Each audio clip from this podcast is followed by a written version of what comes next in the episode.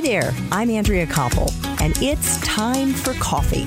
The podcast where you get to hear firsthand what the jobs and careers that interest you the most are really like. Hey there, Java junkies. Welcome back to another episode of T for C. If you love coffee and you're interested in business, then this is the episode for you because my next guest transformed his small family business in the coffee industry into a global market leader with customers in over 70 countries. But before I introduce you to Josh Dick, I want to make sure you've signed up to get a free copy of the Just Brew It ebook with career advice from some of the rock star professionals who've been guests on T4C, including NPR journalist and podcaster Guy Raz and Dr. Janet Yellen, the former chairwoman of the Federal Reserve Bank. And it is so easy to do, my friends. Just head over to the Time for Coffee website at time, the number four, coffee.org, and you'll see the sign up box right there on the homepage. Now, my Java lovers, please grab your mug and take a chug of your favorite caffeinated brew because it's time for another caffeinated career conversation. And my guest is Josh Dick, the former CEO and chairman of the board of Urnex, a small family business established by Josh's great grandfather in 1936, which Josh took over running in 2003 and transformed into a global market leader in the coffee industry. And it has customers in over 70 countries and distribution facilities on three continents. Over the 15 years that Josh headed up Urnex, sales grew more than 25 times while earnings multiplied, get this, 275 times. But if you knew Josh in college, you probably wouldn't have guessed he'd end up going into the family business. That's because he majored in political science and interned in DC three summers. After he graduated from school, he went to work in investment banking for Salomon Brothers on Wall Street as a financial analyst. And after a couple of years doing that, Josh hated it and he decided to go to business school to get his MBA and then went to work for Unilever Home and Personal Care Division in marketing. Today, Josh is a partner at Wave Investments, which is a private equity firm focused on long-term investments in the global specialty coffee sector. He's also the author of a new book entitled Grow Like a Lobster, an unusual framework for no nonsense business building. The book shares the tips and guidance that Josh wishes someone had shared with him before he graduated from college. The book's primary metaphor likens the painful and exhausting process that a lobster experiences with each molt of its shell, which happens as the lobster grows out of its existing shell, to the ups and downs that businesses encounter as they grow and evolve. Josh, welcome to Time for Coffee. Of course, you're caffeinated and ready to go, right? I am all set, Andrea. Thank you so much for having me. I want to let you know that I am so thrilled, Josh, to have you on the show because the only other time I had the pleasure of interviewing someone who is actually in the coffee industry was when I interviewed Lucy Helm, who is the chief partner officer at Starbucks. And that was way back in episode 68. That was almost 400 episodes ago. Wow. Unbelievable. yeah. And I am so excited to get the chance to learn more about the coffee industry. And we will do that. But first, before we get into your time as CEO of Urnex Brands, we should let our listeners know that we are doing this interview at the very end of April 2020 and the coronavirus, which is something my goodness, four months ago, none of us would have been able to tell you what it is, is now ubiquitous. And you and your family are actually living in Florence, Italy. And for a time, Italy seemed to be ground zero next to Wuhan, China, and at one point was overwhelmed by the number of patients who were in need of ventilators. How are things now, Josh? Fortunately, things seem to be really calming down and slowing down. We ha- see the light at the end of the tunnel in the idea that the restrictions are going to slowly start to ease beginning next week. Oh, wonderful news. And you were telling me in the Espresso Shots interview that here in the US, even though we are hunkered down in our homes, we are still allowed to go out and exercise and walk and pretty much do whatever we want. But that's not the case in Italy. No, in fact, I'm looking forward to first thing Monday morning, May 4th, going out for a nice long run and getting my kids out of the house to do the same with me or on their own because we've really been restricted and they're taking it seriously here. Oh my goodness. Well, I hope that the numbers continue to go down in Italy, and I certainly hope the same in every country around the world, including here in the US. So, Josh, I thought we could start off our caffeinated chat getting some quick insights into what you are doing now. You are a partner in a private equity firm called Wave Investments, focusing on long term investments in the global specialty coffee industry. So give us a quick fill on what that means. Yeah. And what that covers. Yeah. So Wave is this group of people who primarily myself and one other former CEO in the coffee industry who have decided that there are a lot of really smart, enthusiastic, energetic young entrepreneurs in the industry who we think maybe we can help both by making financial investments in their business, but more importantly, by giving them some advice and some networking connections and opportunities. And to date, we've made five investments in businesses in the coffee industry, everything from a US based manufacturer of equipment that prepares cold brew called BKON in Philadelphia, a very interesting process. A German based specialty coffee shop chain, small group called Public, that's actually putting coffee shops inside of remote offices or temporary office spaces like WeWork type facility. They're setting up coffee shops in the lobbies there. We also have an investment in a roastery and another one in a very interesting Swiss company that's making a type of brewing equipment. So we're kind of touching a lot of different parts of the industry and trying to help the companies and the CEOs where we can with people we know and experiences we have. Terrific. So, how has the coronavirus affected the coffee industry? It's been bad.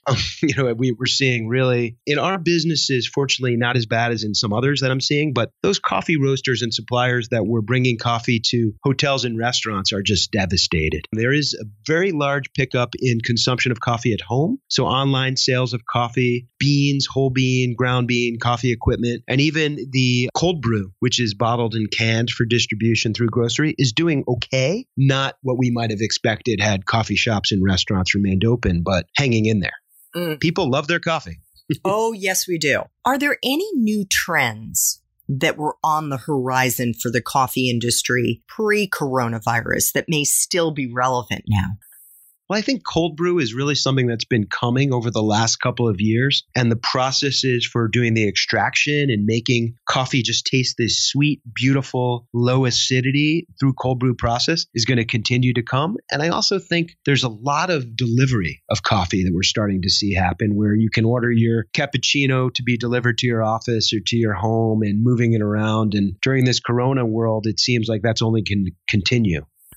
If you were a 20 something, Josh, who was interested in exploring opportunities in this industry right now, and you had just graduated from college, where would you look for those opportunities? Because I think for most of us, when we think of someone in their early 20s in the coffee industry, they're a barista or maybe they're a mm-hmm. waiter. What are some of the more dynamic companies in this industry right now which may still be hiring? Yeah, so I think there is a number of different levels of coffee involvement, and there's some real specialty producers that are the brands and the companies like Counterculture, based in North Carolina, Intelligentsia, based in Chicago, or Stumptown, based in the Pacific Northwest, along with Peet's and Starbucks. Big companies that understand the coffee supply chain, maybe are going to have different positions and opportunities, everything from sourcing beans to processing, logistics, packaging, roasting, serving, and being a barista. So I think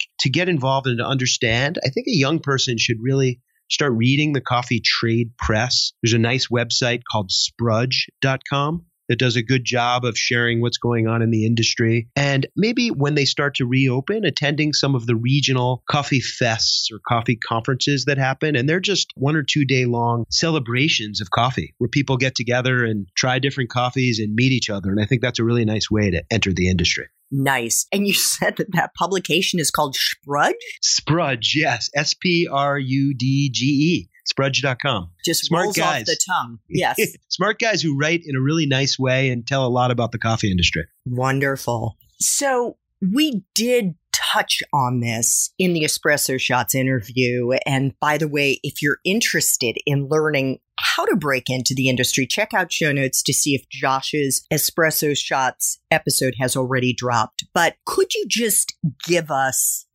a broad brushstroke look at all the different types of companies that touch on the coffee industry. You mentioned some of the big coffee, I don't know if producers is the right word, but the, the names like Starbucks and Peet's and whatnot that actually touch the customer and deliver coffee to the customer. But what are all of the other types of companies that are related to this industry? Yeah, there's so many. In fact, if you were to just walk into a specialty coffee shop like a Starbucks or a Peet's and look around, you'd start to recognize that somebody is supplying everyone these cups and these lids and the Java jackets that protect your hand when it gets hot. And someone is also there selling the reusable mugs and the coffee brewers and the espresso machines and the grinders and the filters. And each one of those elements. And then there's the business that I was in, the detergents for cleaning the coffee machines. And you start to look around and you see there's a really enormous ecosystem of different businesses that are supplying all the different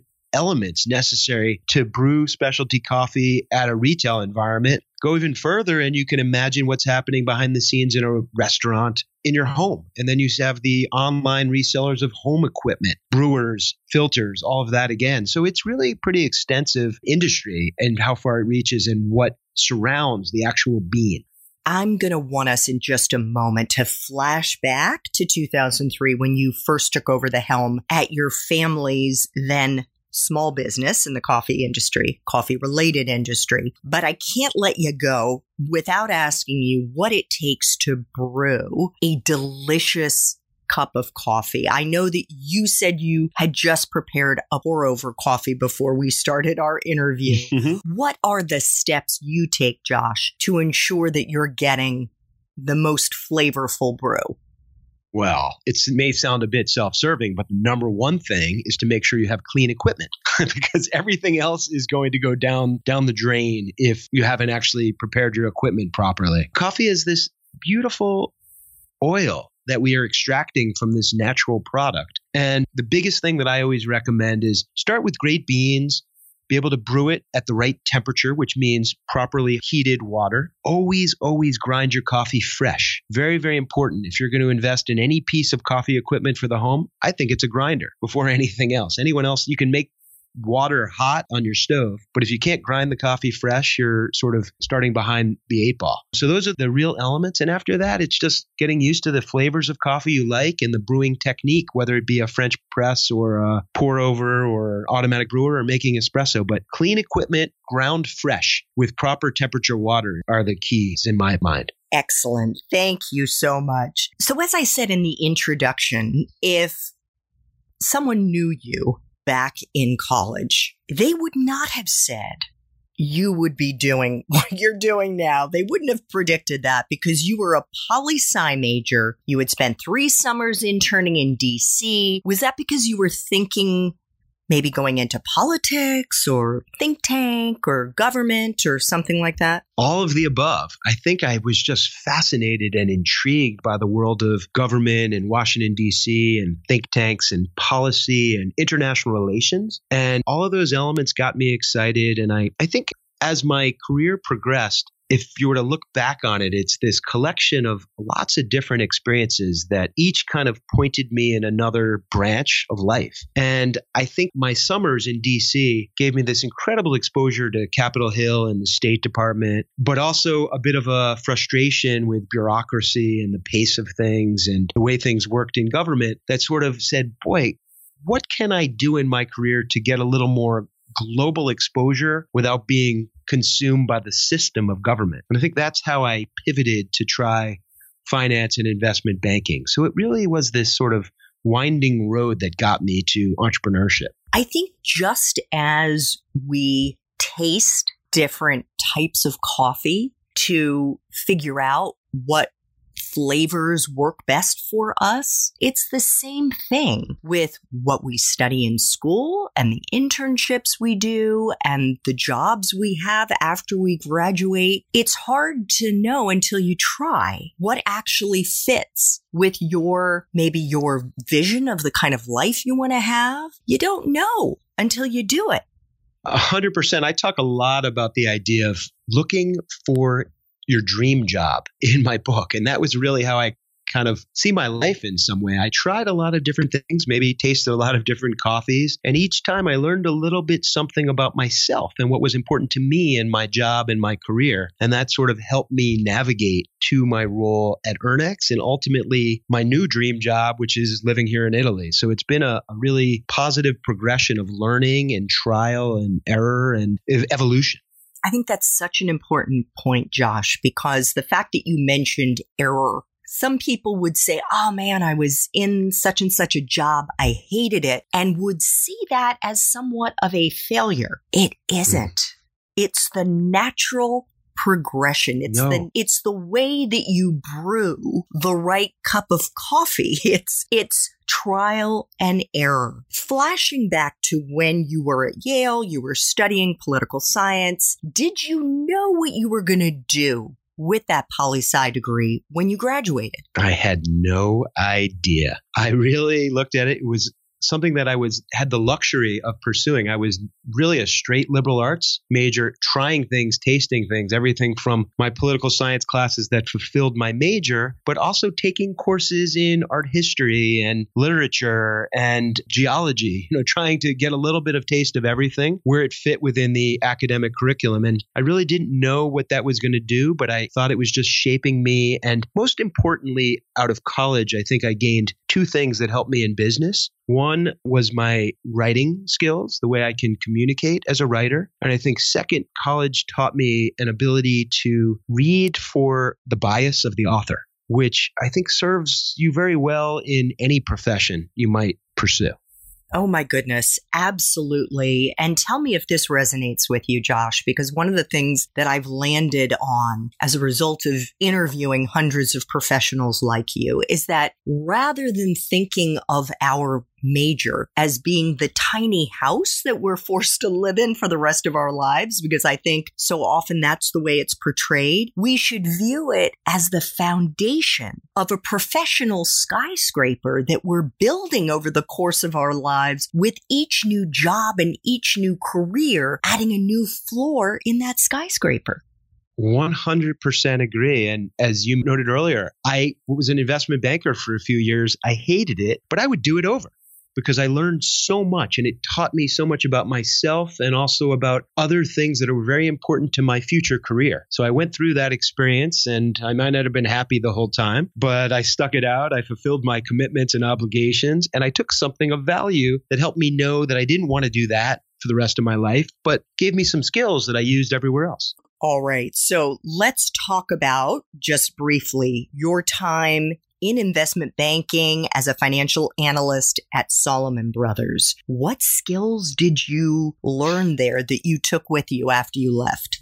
So there were a few. There were, you know, the obvious skills of financial analysis. I had never owned a calculator in college. I'd never taken a math class. And here I was working with, I'd never seen Excel before. And here I was working in investment banking, building financial models. So I learned that, learned that very quickly. But more importantly, I think I learned there about attention to detail, the importance of attention to detail because the expectations were so high and the culture was extremely demanding. And I think also managing expectations. I think that attention to detail and your financial analytical skills are only as good as the expectations of those above you that are evaluating you. So it was really important to get the numbers right or get the things you were presenting right and clear or people lost faith and confidence in who you were and it made your life pretty miserable so it was really getting it right and you know th- those three skills were pretty valuable i should also ask you what was it that gave you I don't know, the confidence to think you could make it as an entry level in the investment banking industry, not having taken any math? You know, it was I really don't know. It sort of seemed like this opportunity was available. There were interviews for it coming to campus, and I decided to pursue one. I asked a lot of questions of people that were in the industry about what was there and what I might learn from it. So I kind of looked at investment banking as a couple more years of school. And if I loved it, I was going to stay. But it was like at least two or three more years of an opportunity to try stuff and be taught and to be educated while getting paid for it. So I said, eh, I'll figure it out. And that was kind of how I went after it. Excellent. So, why did you think business school was the best next step after Salomon? So, for me, business school was all about the pivot of careers. Because I was at Salomon, which at the time was a very well known investment bank, I was sort of labeled as this investment banker finance guy. And that was not who I saw myself as or what I wanted to do with the rest of my life. So business school was a chance for me to, to pivot and change my identity. And it was a, an interesting pivot because I think people in the industries where I wanted to go, which was marketing, were a little bit skeptical of why they should hire me. Is he just going here because he wants to eventually go back to investment banking or does he truly believe in it? And eventually I convinced them that I was sincere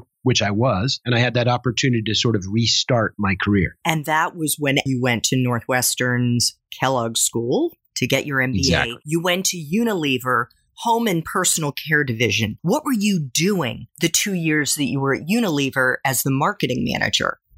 Yeah, so I was actually I was there I think closer almost 3 years. I started out as the associate brand manager, which was the title they gave you out of business school, and I worked on the brand team of 3 or 4 professionals for Mentadent toothpaste. And I was overseeing market research, data collection, analysis, working on those Sunday coupons, the FSI freestanding coupons that go into the newspapers to get 50 cents off a package of toothpaste. And from there, after about a year and a half in that role in the marketing department, I moved into this joint marketing sales hybrided position where I interacted between the brand department and the retailers. So I was somewhere between the sales team and the marketing team, overseeing the communications and the ways that we promoted and supported the different products within Unilever, which included Dove soap and Lever 2000 and Whisk detergent and toothpaste and Pond's cold cream, all of these different products that were sold through Target, Walmart, and the like. Gotcha. So up until that point, maybe you had already started to change your mind, but you actually had, and I read this in the transcript of another interview you'd given, an aversion to getting into the family business. What was it that changed, Josh? What was it that led you to be open to that possibility? Yeah, so it was, I wanted nothing to do with it. It seemed to me, and it was in a condescending, stupid way on my part. I just really was not interested in it. But there was a problem in the family business. And at the time, my dad was in charge, and he called me up and he said, Hey, we lost a bunch of customers. Can you come and help me understand what's going on? What have I missed? What's going on? And that was really when I came in. I took a week off of my job at Unilever and kind of poked around and looked into the numbers, spent time asking questions, starting to understand what was going on. And I quickly realized that the family business was a platform for a lot of the things that I had started to realize were important to me flexibility in my lifestyle, independence, decision making authority, all of those things were there. And those were some of the things that I didn't enjoy not having enough of at Unilever or at Salomon or as we talked about earlier in government. I said, oh, wow, this is interesting. If I can ever do something on my own, this may be the springboard for doing it. And that was really what got me to look more closely and make the decision to give it a try. Fantastic. So, how did you turn things around? So for me, the turnaround came from focusing. The business started out as seven distinct product lines. When I got there, there were seven different products, and I quickly assessed what they were and spent about a year trying to decide what I was going to do about that. And my decision was really driven by something I saw in a, a movie. the the movie is City Slickers. I don't know if you've, you've seen oh, it with yeah. Billy Crystal. Love it. and yeah, there was a there's a scene in City Slickers where Jack Palance's character Curly, the old cowboy, tells Billy Crystal that he knows the secret to life, and the secret to life, according to Curly, ends up being one thing. And he never really reveals what that one thing is. But I took it to mean that a business and my career should be focused on doing one thing really well. And I took from City Slickers the idea of closing six of the seven product lines to only focus on what would become Urnex. And all the others went away. They represented more than half of the sales of the business and decided if I'm going to do it, I'm going to go all in on my one thing. I'm going to follow Curly's advice. And that was really what made the business efficient, focused, and able to attract great people to work together with me on growing the organization. I love that you got your MBA from Northwestern's Kellogg School. And yet, the advice that helped you turn Urnex around came from Curly in City Slickers. it's the truth. it's the truth.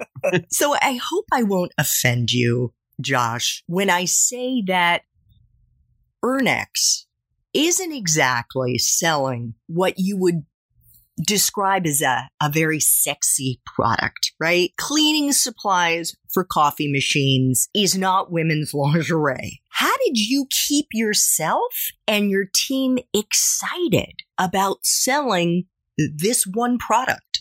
Absolutely. And uh, no offense taken because I love the fact that it's not sexy. I love the fact that we were able to operate in a space that had fewer competitors, fewer people really passionate about what we were trying to do. And one of the ways that I was able to get myself excited about it and motivate the team and the organization was to not talk about it as chemicals for cleaning coffee machines. What I decided from a very early point was that our business was about helping people make better tasting coffee. And that changed the whole dynamic of our discussions, of our thought process, and our enthusiasm because we happen to be selling cleaning products which help you make your coffee taste better.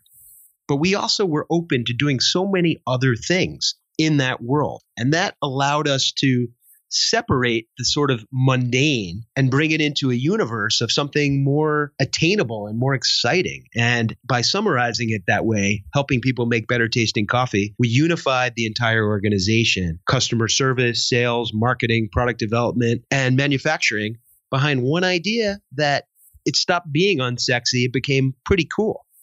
Yeah. And you became the world's leading seller of cleaning products for coffee machines you know, it's funny. There were a lot of times that I went through recruiting processes with people who were coming from much sexier industries. They were working in technology or finance. And I remember trying to recruit them to come work for me. And one of the things I used to say was, and with all sincerity, every time I would go out to a dinner party or a group of dinner with friends when I was 30, just getting started in that business, my business was the only one anyone ever wanted to talk about. They loved the idea that I was in coffee, even if I was selling coffee machine cleaner. It was the one that people came back to. And that made it start to get really interesting. And there were many people that I hired over the years that were skeptical in the beginning. And if you were to go back and ask them what they think about selling soap for cleaning coffee machines, and they'd say, it's the coolest product ever. No one even gets it. Love it. Love it. And as you said in the Espresso Shots interview, one of the best things about the industry is the people without question. Coffee is an industry where people are able to create a career based on a passion for something they love. I think there are a lot of industries like that. I equate in the book the idea of being independent pet accessory, pet store provider, groomer for animals. There's people that love animals that create businesses that are thriving, exciting businesses because they love being around animals. People really love coffee and they find a way to open a coffee shop or become a roaster or invent the Java jacket, things like that. And there are a few industries, you know, maybe microbrewing and beer has similar passion where you can take something you love and turn it into a business. So that's really defines an industry and makes it a nice collection of people to work with. Well, speaking of your book, Grow Like a Lobster, it highlights lessons that you learned building Urnex into a global brand and includes the tips and guidance that you wish someone had shared with you when you were younger. What are those takeaways, Josh, that you could share with our young listeners right now who are yeah. going through a super painful experience with the coronavirus and maybe thinking that it's hard to grow like a lobster when you're stuck inside hunkering down because of the coronavirus? Yeah, it's a really difficult time. And the I think that the thing that one of the big takeaways from the book is that this idea of the molt, this idea that we go through ups and downs in life as businesses, as human beings. If we can get comfortable with the idea that when things are going well, we should expect things to turn down in the future, when the bad things come, we're a little more able to deal with them. And if we can take those times when things are bad and be less worried about how bad they are, but more thinking about what we can do to prepare ourselves for the future, we can move forward. So, if I were to give some advice or tips of things that I think people need to think about during a time like this, it's about getting to know yourself, getting to spend some time maybe journaling or writing. What's important to you? What do you enjoy about a workplace situation? What challenges you? What don't you like? I, as a CEO and as a business leader, kept a journal that I wrote in constantly. And that really was what I went back to to write the book. So I think getting aware of who you are and using that to focus and define what you want to be and where you want to go will help make it easier to navigate your way to arrive.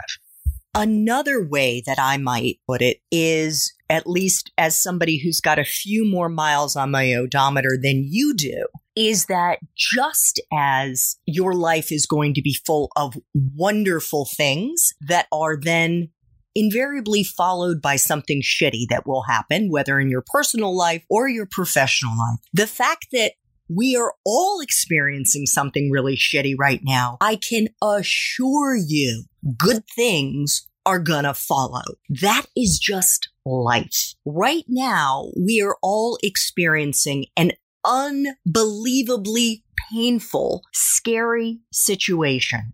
We are all experiencing it, which is what is so unusual about this. I promise you, my friends, things are going to turn up. And I think what Josh is recommending is wonderful advice to prepare yourself for when things are going to turn up. And P.S. on the Time for Coffee website, there is a whole blog post about the jobs that are available right now if you want them that are virtual and some of them if you are willing to go and do in person. But there are jobs that are available even in very difficult times like this. One of the things that you also talked about, Josh, is how you created your own dream job. Now, not everyone has the luxury of saying, gee, there's a family business, even if it isn't doing well, that I could step into as CEO. But how would you recommend they go about preparing and thinking about what their dream job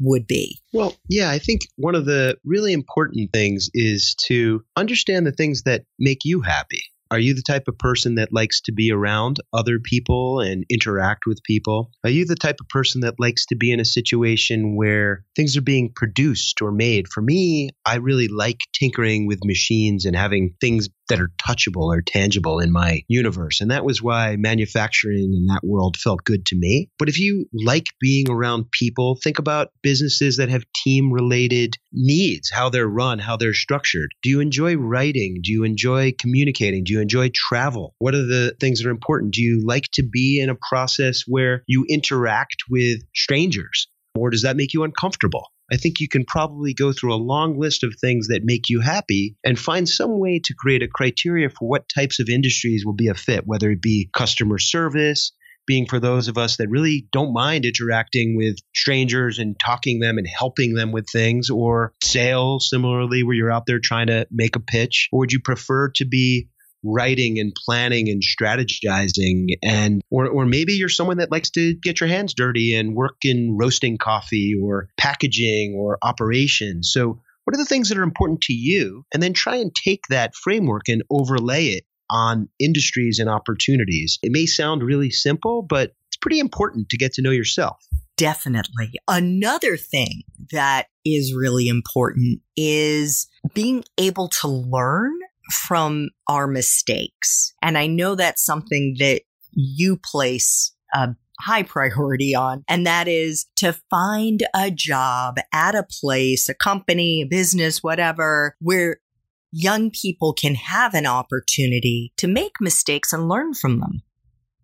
Yeah, without question. Some of the most valuable employees that I had in building my business were those I hired right out of college. I had a program that we created for young, recent college graduates um, and gave them a chance to contribute to the organization based on their interest and skills. And I really looked at it like bringing some energy. I always went for great writers, as I said earlier, and that's really important. But people that could communicate and work with others, and they built our organization. Every two years, we added another. Some stayed, some left, some went on to graduate school. But it was really a something of an assistant to the CEO, marketing assistant type role that evolved and changed for each person. And did you welcome their making mistakes? Always always. There was nothing better. And I think it was because I was so disappointed at my superiors at Salomon Brothers that hired me and made me do more rote type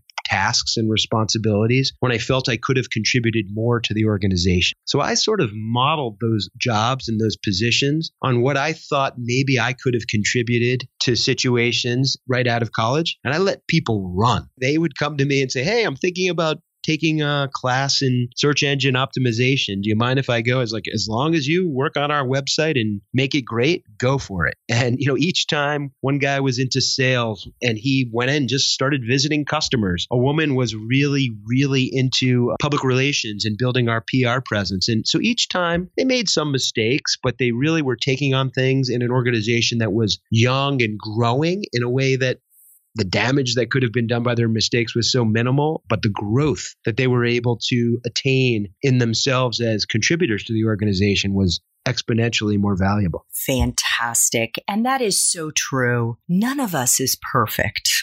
None of us. We are all making mistakes along the way. And hopefully you'll be able to find a more nurturing environment like the one that Josh was just describing, where you can share that you made mistakes and not be shamed and instead be empowered to learn from those mistakes so that you can continue to grow. One of the things that I try to ask all of my guests, Josh, is if they would share a time in their professional life when they struggled. Maybe you even failed at something, but what's most important here is to hear how you persevered and if there was a lesson that you may have learned in the process. Yeah, I I had a couple, I've had, I've made a lot of mistakes. Everything from pushing myself too hard to trying to do things myself that I should have trusted others to do. But there was a point that I like to reflect on when I was in investment banking at Salomon Brothers. And I had spent, I had made a commitment to work at Salomon Brothers for a minimum of two years when they hired me. And I would say probably 11 or 12 months into it, I was really unhappy. I was miserable with the job. I was unhappy with myself. I was stressed out. I was exhausted. And I had a mentor from college that, well, I, I should back up a second. I had been approached to pursue another job, another opportunity by someone I had met through a friend of a friend. And it was totally different change of career into marketing in the beer industry. It sounded really cool, and the guy was fun, and it would have been exciting. And I had this mentor who had been a professor in college who I regular touch with, and we were talking one day. I remember calling him up, and I said, "Hey, this is what's going on. This is what's I'm pretty unhappy with this job here at Salomon. I have this other opportunity." And he said, uh, "Josh, could you tell me, did you make a commitment to?" be there for a certain period of time? And with that, it occurred to me that my thinking was all wrong, was such a mistake. I had made a commitment and I, he didn't need to go any further. I knew that it would have been a terrible mistake to have left. And I was not really even doing myself a service by thinking about leaving. My mistake was wanting to give up. And by hearing that reminder of the commitment and obligation I had made to stick it out, I really set about to kind of get over my sadness and sort of self pity and figure out how to get the most out of the next year or so of that experience. Love it. So you learned grit. I would say grit and yeah, the suck it up. you know? and and and if you're gonna suck it up, get something good out of it. So figure out what you can get exposed to or try or do it. And if it's bad, live with it if you made a commitment to do it. Oh, love it final T for C question, Josh. If you could go back to college, go back to Yale and do it all over again, but based on the wisdom you have now, what advice would you give yourself? Appreciate every moment you have to be together in that community of a university with your friends and your peers. Go to the lectures, go to the guest speakers, go out to the bar after you've done your studying and hang out with your friends and interact because that social setting and that social exposure and experience of all these different amazing things that are on a campus life. I'm not sure I appreciated everything that I should have and could have. And even once you're out of college, go seek those things out. Seek those social interactions, seek those speakers that are remotely interesting to you. Go visit things, listen to music and appreciate every moment because we only have so much opportunity to do these things. Oh my goodness. And I think thinking about going to a concert or meeting up with friends at a cafe or a bar or whatever it is is going to be savored so much more once the coronavirus is behind us. That is just wonderful advice. Josh is the author of the book Grow Like a Lobster. It's a framework for no nonsense business building. Check out show notes for a link where you can purchase it. Also check out show notes to see if Josh's espresso shots episode has already dropped with his advice for how to break into the coffee industry. Josh, I want to thank you so much for making time for coffee with me today and with the Time for Coffee community. Wishing you and your family health, happiness, and just continued enjoyment once you're able to get outside and breathe the fresh air in Tuscany, Italy. Andrea, thank you so much. As they say in Italian, andrà tutto bene, which means everything will be okay, and let's hope that it comes soon. Thanks so much for listening to Time for Coffee, where the professionals in the jobs that most interest you always have time to grab coffee 24 7, no matter where you live. I have one quick favor to ask you. Remember to rate, review, and subscribe to Time for Coffee. Thanks so much.